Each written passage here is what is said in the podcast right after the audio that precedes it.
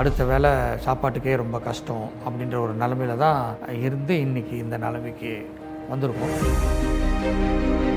எனக்குள்ளே இருந்த ஒரு ஃபயர் தான் வந்து இன்னைக்கு இந்த அளவுக்கு எடுத்துகிட்டு வந்திருக்கு. அதுக்கு வந்து அப்பாவுடைய ஆசீர்வாதம் புரட்சி தலைவர் அவர்களுடைய ஆசி. டூ தௌசண்டில் வந்து ஒன் டூ த்ரீன்னு ஒரு படம் எடுத்தேன். அது கொஞ்சம் சரியாக போகலை அந்த படம். அதனுடைய பாடல்கள் எல்லாமே சூப்பர் டூப்பர் ஹிட்டு. நான் மூவிலாம் நிறைய ஆக்ட் பண்ணிட்டு இருந்தேன் ஆட்டோ டிரைவரு டாக்ஸி டிரைவரு குப்பை பொறுக்கிறவன். ஏன்னா சினிமானும் போது எந்த ரோல் கொடுத்தாலும் நம்ம அதை செய்யணும். எனக்கு இந்த மூவி மேலே ஆசை வந்ததே என் ஃபாதர்னால தான் நான் சின்ன பையனாக இருக்கும்போதே அப்பா நடித்த இந்த இதே கனி தலைவர் புரட்சி தலைவர். ரிச்சாக்காரன் நேற்றுன்ற நாளை இந்த படங்கள் ஷூட்டிங்க்கு நான் அவரோடவே போயிருக்கேன்.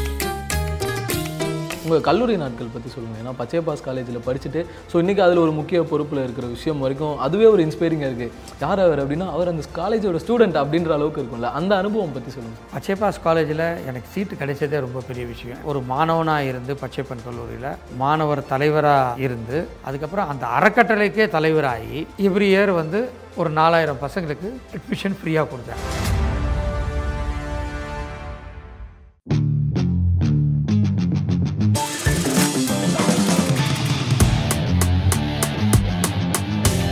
Homer Premium Shirts. வணக்கம் சார். வணக்கம். எப்படி இருக்கீங்க சார்? நல்லா இருக்கேன். நீங்கள் எப்படி இருக்கீங்க? ரொம்ப சந்தோஷமாக இருக்கிறோம் சார். அப்பா இறந்தது அப்புறமா வந்து வாழ்க்கை கொஞ்சம் ஒரு டவுன் ஃபேஸ் ஃபேஸ் பண்ணி வந்திருப்பீங்கல்ல.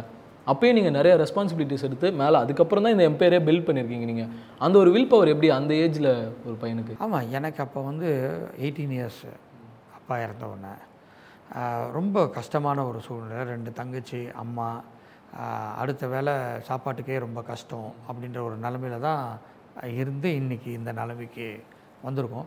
ஸோ என்ன என எனக்குள்ளே இருந்த ஒரு ஃபயர் தான் வந்து இன்னைக்கு இந்த அளவுக்கு எடுத்துகிட்டு வந்திருக்கு. அதுக்கு வந்து அப்பாவுடைய ஆசீர்வாதம் புரட்சி தலைவர் அவர்களுடைய ஆசி அது இருந்ததுனால தான் இன்றைக்கி நம்ம இந்த லெவலுக்கு வந்திருக்கிறோம். சினிமாவை மெயின் மீடியமாக எடுக்காமல் கல்வி இந்த விஷயத்தை கையில் எடுத்ததுக்கு ஒரு காரணம் இருக்கா சார்? இல்லை நான் சினிமா போனேன். நானும் ஒரு கிட்டத்தட்ட ஒரு பதினஞ்சு இருபது படம் ஆக்ட் பண்ணேன். நீங்கள் ஹீரோவாக நடித்த படமும் பார்த்துருக்குறோம் வாக்குமூலமும் பார்த்துருக்கோம் அப்பா, அப்படியா? அந்த நாலு ஹீரோவில் நீங்களும் ஒருத்தராக ஆமாம் அந்த படம் நான் தான் எடுத்தேன். நான் தான் ப்ரொடியூஸ் பண்ணேன் அதுக்கப்புறம் நீங்கள் வந்து பிரபுதேவா சார் படம் தான் ப்ரொடியூஸ் பண்ணதில்ல டூ. தௌசண்ட் அதுதான் ஃபஸ்ட்டு படம். அது வந்து எயிட்டி எயிட் நைன்டீன் எயிட்டி எயிட்லேயே நான் செகண்ட் இயர் தேர்ட் இயர் படிக்கும்போதே ஃபிலிம் ப்ரொடியூசர் ப்ரொடியூசர் ஆகிட்டேன் ஸோ அந்த படம் வாக்குமூலம் படம் நானே தயாரித்து நானே நடித்து கே சுபாஷ் அதை டைரக்ட் பண்ணார். அருமையான ஒரு அனுபவம் சார். ஸோ அந்த கல்வித்துறை அப்படின்றதுக்கான உங்களுடைய பாதை மாறினது இல்லை இது மேலேயும் நம்ம அதிக கவனம் செலுத்தணுன்ற ஒரு காரணம் இருக்கும் இல்லை அது நான் நிறைய மூவிஸ்லாம் ஆக்ட் பண்ணிகிட்டு இருந்தேன். ப்ரொடியூஸும் பண்ணிகிட்டு இருந்தேன். நிறைய படங்களுக்கு ஹெல்ப்பும் பண்ணிகிட்டு இருந்தேன். டூ தௌசண்டில் வந்து ஒன் டூ த்ரீன்னு ஒரு படம் எடுத்தேன். ஜோதிக்கு ஆக்ட் பண்ணியிருப்பாங்க. பிரபுதேவா ராஜசுந்தரம் அண்ட் இன்னொரு பிரதர் மூணு பேரும் ஆக்ட் பண்ணியிருப்பாங்க. அந்த படம் நான் தான் ப்ரொடியூஸ் பண்ணேன். அது வந்து டூ தௌசண்டில் அது கொஞ்சம் சரியாக போகலை அந்த படம். பட் ரொம்ப அதனுடைய பாடல்கள் எல்லாமே சூப்பர் டூப்பர் ஹிட்டு படமும் ரொம்ப நல்லாயிருக்கும் பட் அது அந்த நேரத்தில் ரிலீஸ் பண்ண நேரம் கொஞ்சம் தவறாக இருந்ததுனால அது சரியாக போகலை. அதில் கொஞ்சம் நிறைய லாஸ் வந்துச்சு. ஸோ அதனால் நான் டூ தௌசண்டில் அதை ஸ்டாப் பண்ணிட்டேன். அதுக்கப்புறமா நான் படமே எடுக்கலை அந்த இதுக்கும் போகலை. ஆஃப்டர் டூ தௌசண்ட் செவன்டீனில் தான் திரும்பி சிக்ஸ்டீனில் தான் பதினஞ்சு வருஷம் கழித்து பதினஞ்சு வருஷம் அந்த பக்கமே போகாமல் அதுவும் சிக்ஸ்டீனில் கூட என்னுடைய சிஸ்டர் சன் வருணுக்காக வருண் வந்து பிஎஸ்சி விஸ்காம் முடிச்சுட்டு மாமா நான் வந்து படம் ஆக்ட் பண்ணணும் எனக்கு ஆசையாக இருக்குன்னு சொல்லி கேட்ட உடனே அவனுக்காக தான் திருப்பி ரீஸ்டார்ட் பண்ணி மூவிக்கு வந்தேன். ஸோ தேவி போகன் தொடர்ந்து நிறைய எல்கேஜி மூக்குத்தி அம்மன் கோமாளி அப்படின்னு லைனாக நிறைய படங்கள் சீரு அப்படின்ட்டு ஜூங்கா அப்புறம் சில சமயங்களில் பிரியதர்ஷன் சார் வச்சு அப்படின்னு ஒரு நிறைய படங்கள் ஒரு நல்ல படங்களாக கொடுக்கறதுக்கு வேல்ஸ் ஃபிலிம் இன்டர்நேஷ்னல் தயாராகிடுச்சு வேல்ஸுடைய படம் அப்படின்னா நிச்சயமாக அதில் வந்து ஒரு கதை நல்ல கதையாக இருக்கும். அதில் இந்த பிரம்மாண்ட விஷயங்கள் காட்டுறதை தாண்டி காமன் மேனுக்கு கனெக்ட் பண்ணக்கூடிய கதைகளாக பிக் பண்ணுறீங்களா நீங்கள் அந்த விஷயம் ரொம்ப ஃபோக்கஸ்டாக பார்ப்பீங்களா சார்? கதாநாயகர்களை தாண்டி இந்த கதை நம்ம ஒரு நல்ல படம் தான் கொடுக்கணும் அப்படின்றது. ஆமாம் எனக்கு வந்து ஒரு நல்ல கண்டென்ட் இருக்கணும். அந்த படம் வந்து நல்ல படம். அப்படின்றது சொல்லணும். ஓகே சார் ஜோஸ்வா இமைப்போல் காக்க ரிலீஸ் எப்போ சார் இப்போ தேட்டர்லாம் க்ளோஸ் பண்ணியிருக்காங்க. ஃபிஃப்டி பர்சன்ட் தான் இருக்குது இன்னும் எப்போ அது ஃபுல்லாக இது பண்ணுவாங்கன்னு தெரியல. அதே நேரத்தில் நான் ஓடிடிக்கும் பேசிகிட்டு இருக்கேன். மோஸ்ட் ப்ராபப்ளி ஓகே ஆகிடும்னு நினைக்கிறேன். நான் ஆயிடுச்சுன்னா பிப்ரவரி ஃபோர்டீன்த்து ஒரு பிளான் வச்சுருக்கேன். ஏன்னா நிறைய உங்களுடைய படங்கள் எல்லாமே பார்த்தோம் அப்படின்னா ஸோ வளர்ந்து வரக்கூடியவங்களுக்கு இல்லை புதுசாக வரக்கூடியவங்களுக்கு ஒரு வாய்ப்பு கொடுத்து மேலே தூக்கி விடுற படங்களாக தான் இருக்கும். ஓடிடி அப்படின்னு பார்த்தோம்னா கூட மூக்குத்தி அம்மன் அளவுக்கு ஒரு பெரிய ஹிட் அடித்த படம் வந்து யாரும் அந்த அளவுக்கு பேசலை. ஸோ அந்த புது முயற்சிகள் கீழே இருக்கிறவங்களை தூக்கி விடணும் அந்த ஐடியா எப்படி சார் உங்களுக்கு? இல்லை அது வந்து சி திறமை எங்கே இருக்கோ அவங்கள நம்ம என்கரேஜ் பண்ணி ஆகணும். ஸோ அவங்க சொன்ன கண்டென்ட் நல்லா இருந்தது. இப்போ பார்த்தீங்கன்னா கோமாளி படம் பிரதீப் ரங்கநாதன் புது டெபியூ தான். இன்ஜினியரிங்கை முடிச்சுட்டு உடனே வந்தாப்புல. யாருக்கிட்டேயும் அசிஸ்டன்ட் கிடையாது சினிமா அனுபவம் கிடையாது ஒன்றுமே இல்லை. அவர் சொன்ன அந்த கதை வந்து ரொம்ப நல்லா இருந்தது. எனக்கு ரொம்ப பிடிச்சிச்சு. அதனால் உடனே தைரியமாக ப்ரொடியூஸ் பண்ணோம். அதை ஒத்துக்கிட்டு ஆக்ட் பண்ண ஜெயம் ரவிக்கு தான் நான் வந்து தேங்க் பண்ணணும். ஆனால் தான் அது வந்து ஒரு பெரிய படமாச்சு நல்லா ஹிட் ஆச்சு. நிச்சயமாக சார். அண்டு இப்போ உங்களை பற்றி நாங்கள் கேட்கக்கூடிய பார்க்கக்கூடிய ஆச்சரியங்கள் தாண்டி அப்பா பண்ண சாதனைகள் அந்த ஆச்சரியங்கள்லாம் ரொம்ப பெரிய விஷயமா இருந்ததில்ல எந்த அளவுக்கு இன்ஸ்பிரேஷனாக இருந்தது சார் உங்கள் வாழ்க்கையில்?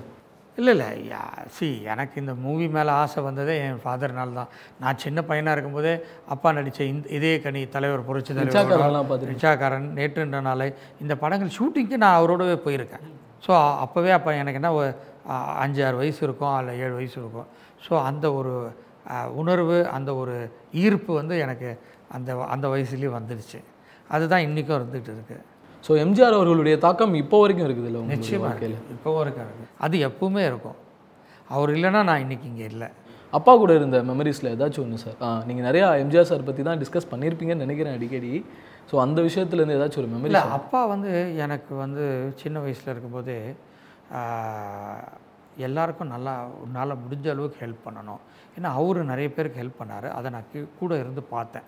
அதனால தான் அந்த ஒரு ஹெல்பிங் டெண்டன்சி வந்து எனக்கு வந்தது வந்து என்னுடைய ஃபாதர்கிட்ட இருந்து தான். அண்ட் இன்னொன்று உங்ககிட்ட நாங்கள் ஹைலைட்டாக பார்க்கக்கூடிய விஷயம் அப்படின்னா எம்ஜிஆர் சார் பொறுத்த வரைக்கும் இந்த கல்வி இந்த விஷயங்கள் எல்லாருக்கும் படிப்பு போய் சேரணுன்ற ஒன்று அதை நீங்கள் ஒரு துறையாக எடுத்து அதை ஒரு வேதவாக்கம் இல்லாமல் இந்தியாவுடைய ஒரு இளம் வேந்தர் நீங்கள் தான் அப்படின்னு நான் நினைக்கிறேன். இரண்டாயிரத்தி எட்டு அந்த காலகட்டம் உங்கள் வாழ்க்கையில் முக்கியமானது நினைக்கிறேன் சார். ஏன்னா நீங்கள் படங்கள் அப்படியே நடிச்சிட்டு இருந்தீங்க அங்கங்கே. டுவெண்ட் டூ தௌசண்ட் எயிட்க்கு அப்புறம் பெருசாக நீங்கள் படங்கள் பக்கம் ஆமாம் நான் என்ன ஆயிடுச்சுன்னா நான் என்னுடைய காலேஜஸ் எல்லாமே ஒன்றா சேர்ந்து வேல்ஸ் பல்கலைக்கழகமாக மாறிடுச்சு. டூ தௌசண்ட் எயிட் ஆகஸ்ட்டில் ஒரு சான்சலர் ஆனதுக்கப்புறமா நான் மூவிலாம் நிறைய ஆக்ட் பண்ணிட்டு இருந்தேன். ஆட்டோ டிரைவரு டாக்ஸி டிரைவரு குப்பை பொறுக்கிறவன். ஏன்னா சினிமானும் போது எந்த ரோல் கொடுத்தாலும் நம்ம அதை செய்யணும். அந்த அந்த- அந்த ரோலுக்கு நம்ம முக்கியத்துவம் கொடுக்கணும் அப்படின்றதுனால. அதுக்கப்புறம் காலேஜு ஸ்டூடெண்ட்ஸு டீச்சர்ஸு அது மாதிரிலாம் நிறைய வந்துட்டதுனால சரி நீங்கள் வந்து ஒரு சான்சலர் ஆகிட்டீங்க இனிமேல் போயிட்டு மூவிலாம் நடிக்க வேண்டாம். அப்படின்னு நிறைய பேர் சொன்னாங்க. அதனால் நான் வந்து ஸ்டாப் பண்ணேன். அதுக்கப்புறமா திடீர்னு சங்கர் சார் ஒரு நாள் ஒரு 2.0. டூ பாயிண்ட் ஓக்காக கூப்பிட்டாரு. கூப்பிட்ட உடனே சங்கர் சார் படம் ரஜினி சார் ஹீரோ அதை போய் நம்ம நோ சொல்ல முடியுமா அப்படின்னு போய் ஆக்ட் பண்ணிட்டு வந்தேன். நிச்சயமா ஒரு நல்ல ஆக்டராக அப்பயே ஆஃப் பண்ணி வச்சிருக்காங்க யாரோ நாலஞ்சு பேர் சொல்லி. ஸோ நீங்கள் என்ன ரிப்ளை பண்ணுவீங்க அந்த டைமில் அவங்க வந்து உங்ககிட்ட சொல்கிறாங்கல்ல அப்படியா? அப்படியான்னு கேட்டுப்பேன். கேட்டுட்டு அதுக்கு தகுந்த மாதிரி பிளான் பண்ணிப்பேன். அவ்வளோதான் சரி சார். இப்போ போன கேள்விக்கு நீங்கள் பதில் சொல்லும்போது சங்கர் சார் சூப்பர் ஸ்டார் ஒரு பிரம்மாண்டங்கள். நீங்கள் நினச்சிருந்தா நிறையா கொலாபரேஷன்ஸ் நிறையா பெரிய பெரிய ஸ்டார்ஸ் வச்சு பண்ணலாம். அந்த அட்டம் நீங்கள் எடுக்காததுக்கு எதுவும் ரீசன் இருக்கா இப்போ? இல்லை எனக்கு எப்பவுமே வந்து பெருசாக காலை வைக்கிறது எனக்கு பிடிக்காது. சின்ன சின்னதாக போயிட்டு அப்புறம் பெருசாக வருவோம். அப்படின்றதுல நான் ரொம்ப இதுவாக இருப்பேன் சூப்பர். உங்கள் கல்லூரி நாட்கள் பற்றி சொல்லுங்கள் ஏன்னா பச்சையப்பாஸ் காலேஜில் படிச்சுட்டு ஸோ இன்றைக்கி அதில் ஒரு முக்கிய பொறுப்பில் இருக்கிற விஷயம் வரைக்கும் அதுவே ஒரு இன்ஸ்பைரிங்காக இருக்குது யார் அவர் அப்படின்னா அவர் அந்த காலேஜோட ஸ்டூடெண்ட் அப்படின்ற அளவுக்கு இருக்கும்ல. அந்த அனுபவம் பற்றி சொல்லுங்கள் அதாவது ப- பச்சைப்பாஸ் காலேஜில் எனக்கு சீட்டு கிடைச்சதே ரொம்ப பெரிய விஷயம். ஏன்னா நான் ரொம்ப மார்க் கம்மியாக இருந்தேன். எடுத்ததுனால வேறு எந்த காலேஜ்லேயும் கிடைக்கல.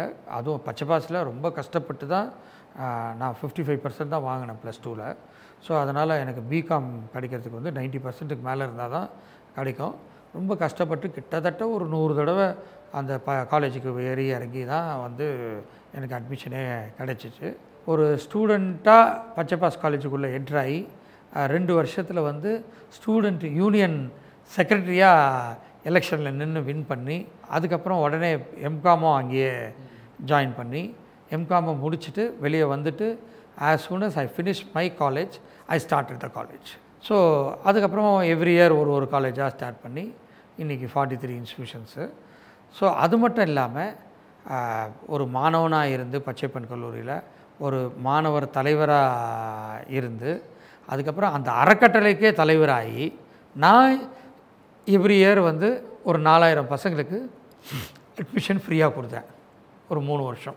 ரொம்ப இன்ஸ்பைரிங் அந்த அளவுக்கு ஆனது வந்து எனக்கு ரொம்ப ரொம்ப ரொம்ப சந்தோஷம் மகிழ்ச்சி. இப்போ நான் காலேஜ் நடத்திட்டு இருக்கேன் சேர்மனாக இருக்கேன் சான்சலராக இருக்கேன் அது வேறு விஷயம். பட் நான் படித்த கல்லூரிக்கே நான் சேர்மன் ஆனேன் போர்டு சேர்மன் ஆனேன்றது வந்து ரொம்ப பெரிய விஷயம். அது யாருக்கும் கிடைக்காத ஒரு சந்தோஷம்தான். ஒரு கிஃப்டடான ஒரு விஷயம் தான் gift. உங்க லைஃப் பத்தி கேட்கணும் அப்படின்னா நீங்க எக்ஸ்பெக்ட் பண்ணீங்களா சார் அப்பாவுடைய கனவு ஒரு ஸ்கூல் ஆரம்பிக்கணும் அப்படின்றது இன்னைக்கு இவ்வளோ பெரிய ஒரு நிறுவனமா கல்வி இதில் இருக்கிறீங்கல்ல. ஸோ இதெல்லாம் நீங்க முன்னாடி திங்க் பண்ணி பார்த்துருக்கீங்களா? நம்ம இவ்வளோ பெருசா வளருவோம் இல்லை நிச்சயமாக இல்லை. இந்த மாதிரி இவ்வளோ பெருசாக வருவோம் அப்படின்றது ஒரு ஓரளவுக்கு வருவோம். ஒரு அஞ்சாறு ஸ்கூல் ரன் பண்ணுவோம். ஒரு ரெண்டு மூணு காலேஜ் ரன் பண்ணலாம் அப்படின்றது தான் என்னுடைய ஆசையாக இருந்தது. அதுதான் நான் வந்து எய்ம் பண்ணிகிட்டு இருந்தேன். பட் இன்றைக்கி வந்து ஒரு ஃபார்ட்டி த்ரீ இன்ஸ்டியூஷன்ஸ் ரன் பண்ணிகிட்ருக்கோம் லண்டனில் ஒரு ஸ்கூல் வச்சுருக்கோம். சிடிசி லண்டன் சொல்லி கேம்பிரிட்ஜ் டியூட்டர்ஸ் காலேஜ் அப்படின்னு குராய்டானில் இருக்குது அடுத்தது சிங்கப்பூரில் கிண்டல் கிட்ஸ்னு ஒரு ஸ்கூல் இருக்குது கல்கட்டாவில் ரெண்டு ஸ்கூல் இருக்குது டெல்லியில் ரெண்டு ஸ்கூல் இருக்குது பெங்களூரில் நாலு ஸ்கூல் இருக்குது ஹைதராபாத்தில் மெடிக்கல் காலேஜ் இருக்குது டென்டல் காலேஜ் இருக்குது அப்படி எல்லா இடத்துலையும் ஸ்ப்ரெட் பண்ணி போயிட்டுருக்கோம். விசிட்டிங் கார்டே கல்யாண பத்திரிக்கை அளவுக்கு போடலாம் அப்படின்னு நினைக்கிறேன். ஸோ ஒரு ஒரு விஷயங்களும். சார் இன்னொரு விஷயம் நீங்கள் நினச்சிருந்தா ஸ்டார்டிங்கில் இருந்தே ஸோ அப்பாவும் சினிமாவில் இருந்திருக்காங்க உங்களுக்கும் அதோட இன்ஸ்பிரேஷன் எல்லாமே இருக்கும். அதற்கான வழிகளும் இருந்தது. நீங்கள் கல்வித்துறை இதெல்லாம் தாண்டி வந்து பார்த்தீங்கன்னா நாடக கலைஞர்களுக்கு ஒரு சில நலிந்த கலைஞர்களுக்கு வந்து மாதம் மாதம் வந்து பொருள் உதவி பண்ணுறீங்க இந்த விஷயம் ஏன் வெளியில் காமிச்சிக்கணும்? இது யாருக்குமே தெரியல. வெளியில் இருக்கக்கூடியவங்களுக்கு இண்டஸ்ட்ரியில் மீடியாவில் இருக்கிறவங்களுக்கு தெரியும். ஓகே கணேஷ் சார் வந்து மாதம் மாதம் இந்த மாதிரி விஷயங்கள்லாம் பண்ணுறாருன்னு அதை எஸ்டாப்ளிஷ் பண்ணணும்னு தோணலையா? அதாவது பெரியவங்க சொல்லுவாங்க இந்த கையில் கொடுக்குறது இந்த கைக்கு தெரியக்கூடாது அப்படின்னு சொல்லிட்டு. அது வந்து எனக்கு ரொம்ப பிடிச்ச ஒரு இது. அதனால் ஹெல்ப் பண்ணுறத யாருக்கும் நம்ம சொல்லக்கூடாது. அதை பெருசுப்படுத்தவும் கூடாது. நம்மளால் முடிஞ்ச அளவுக்கு ஹெல்ப் பண்ணிகிட்டு இருக்கணும் அப்படின்றது தான் என்னுடைய எய்ம் இப்போ நான் வேறு யாரையாச்சும் நேர்காணல் பண்ணியிருந்தேன்னா உங்ககிட்ட உங்கள் லைஃப்பில் கிடைச்ச விஷயங்கள் பற்றி சொல்லுங்கன்னு சொல்லலாம். உங்ககிட்ட இப்போ நீங்கள் கொடுக்குறது அப்படின்ற ஒன்று இருக்குல்ல ஈகை பண்பு பற்றி நீங்கள் என்ன நினைக்கிறீங்க? நம்ம எல்லாருக்கும் அது எந்த அளவுக்கு ஒரு சாதாரணமான விஷயமா இருக்கணும்னு நினைக்கிறீங்க? அதாவது நிச்சயமாக எல்லாருக்குமே அந்த ஒரு ஈகை குணம் இருக்கணும். அது இருந்தால் தான் அவங்க வந்து ஒரு முழு மனிதனாக முடியும். அது மட்டும் இல்லை இப்போது நான் உங்களுக்கு ஒரு ஹெல்ப் பண்ணேன்னா நிச்சயமாக எனக்கு நாளைக்கு ஒரு ஹெல்ப் வரும்போது வேற ஒருத்தவங்க எனக்கு ஹெல்ப் பண்ணுவாங்க. அவ்வளோதான் சிம்பிள் இது ஒரு சைக்கிள் இது ஒரு சைக்கிள் இது ஒரு தேரி நான் உங்களுக்கு ஹெல்ப் பண்ணலைன்னா நான் கஷ்டப்படும் போது எனக்கு யாரும் ஹெல்ப் பண்ண மாட்டாங்க. அதுதான் உண்மை. அதை நான் வந்து அனுபவிச்சிருக்கேன். நிறைய அனுபவிச்சிருக்கேன். அதனால தான் நான் இன்றைக்கி எல்லாருக்கும் ஹெல்ப் பண்ணிகிட்டு இருக்கேன். இன்ஃபேக்ட் எல்லாருக்கும் ஹெல்ப் பண்ணுறதுனால நான் நல்லா இருக்கேன். தனிப்பட்ட முறையில் வாழ்க்கையில் விமர்சனங்களை நீங்கள் எப்படி பார்ப்பீங்க சார்? அது பிஸ்னஸில் இருக்கக்கூடியதாக இருக்கட்டும் இல்லை நம்ம தனிப்பட்ட நபர் மேலே இருக்கக்கூடிய நான் வந்து விமர்சனங்களை வந்து எல்லா விமர்சனத்தையுமே நான் வரவேற்பேன். அது நல்லதாக இருந்தாலும் சரி கெட்டதாக இருந்தாலும் சரி. நல்லதாக இருந்தால் ஓகே. கெட்டதாக இருந்தால் அது ஏன் கெட்டது? அதை எப்படி நம்ம அவாய்ட் பண்ணணும் அடுத்த முறை அப்படின்றத வராம. பார்த்து- அந்த அந்த ஒரு வேலையை பார்த்து திருப்பி கெட்டதாக வராமல் பார்த்துக்கிறதுல ரொம்ப குறியாக இருப்பேன்.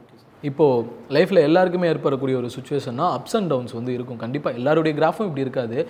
ஸோ அப்ஸ் வரும்போது ஓகே அதை வந்து நம்ம பெருசாக தலைக்கு எடுத்துக்கலன்னா அது நம்மளுடைய பண்பு அது மிகப்பெரிய விஷயம். டவுன் வரும்போது நம்ம மனசு தளராமல் இருக்கணும்ல. நீங்களும் வாழ்க்கையில் ஒரு சில விஷயங்கள் சந்திச்சு நிறைய நிறைய அப்ஸ் அண்ட் டவுன்ஸ் இல்லாமல் இன்றைக்கி இந்த இந்த இது ரீச் பண்ணியே இருக்க முடியாது.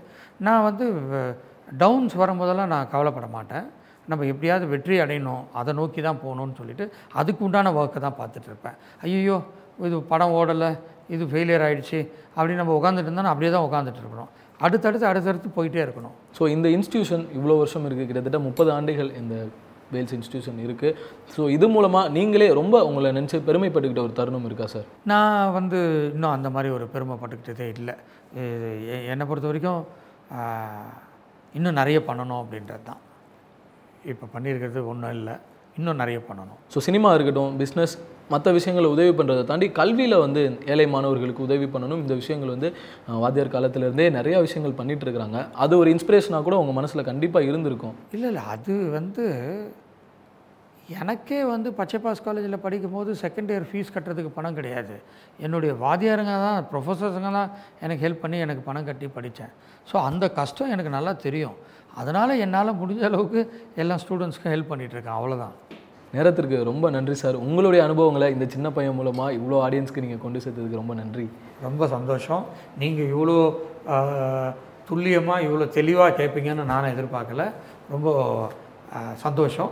Thank you thank you very much இந்த இயர் வந்து உங்களுக்கு வந்து நீங்கள் செலக்ட் ஆகிருக்கீங்க எங்கள் போர்ட் ஆஃப் மேனேஜ்மெண்ட்டில் அப்படின்னோடனே அண்ணா என்னென்ன சொல்கிறீங்க நீங்கள் காமெடி பண்ணாதீங்கண்ணே அப்படின்னு சொன்னாப்புல இல்லை இல்லைப்பா.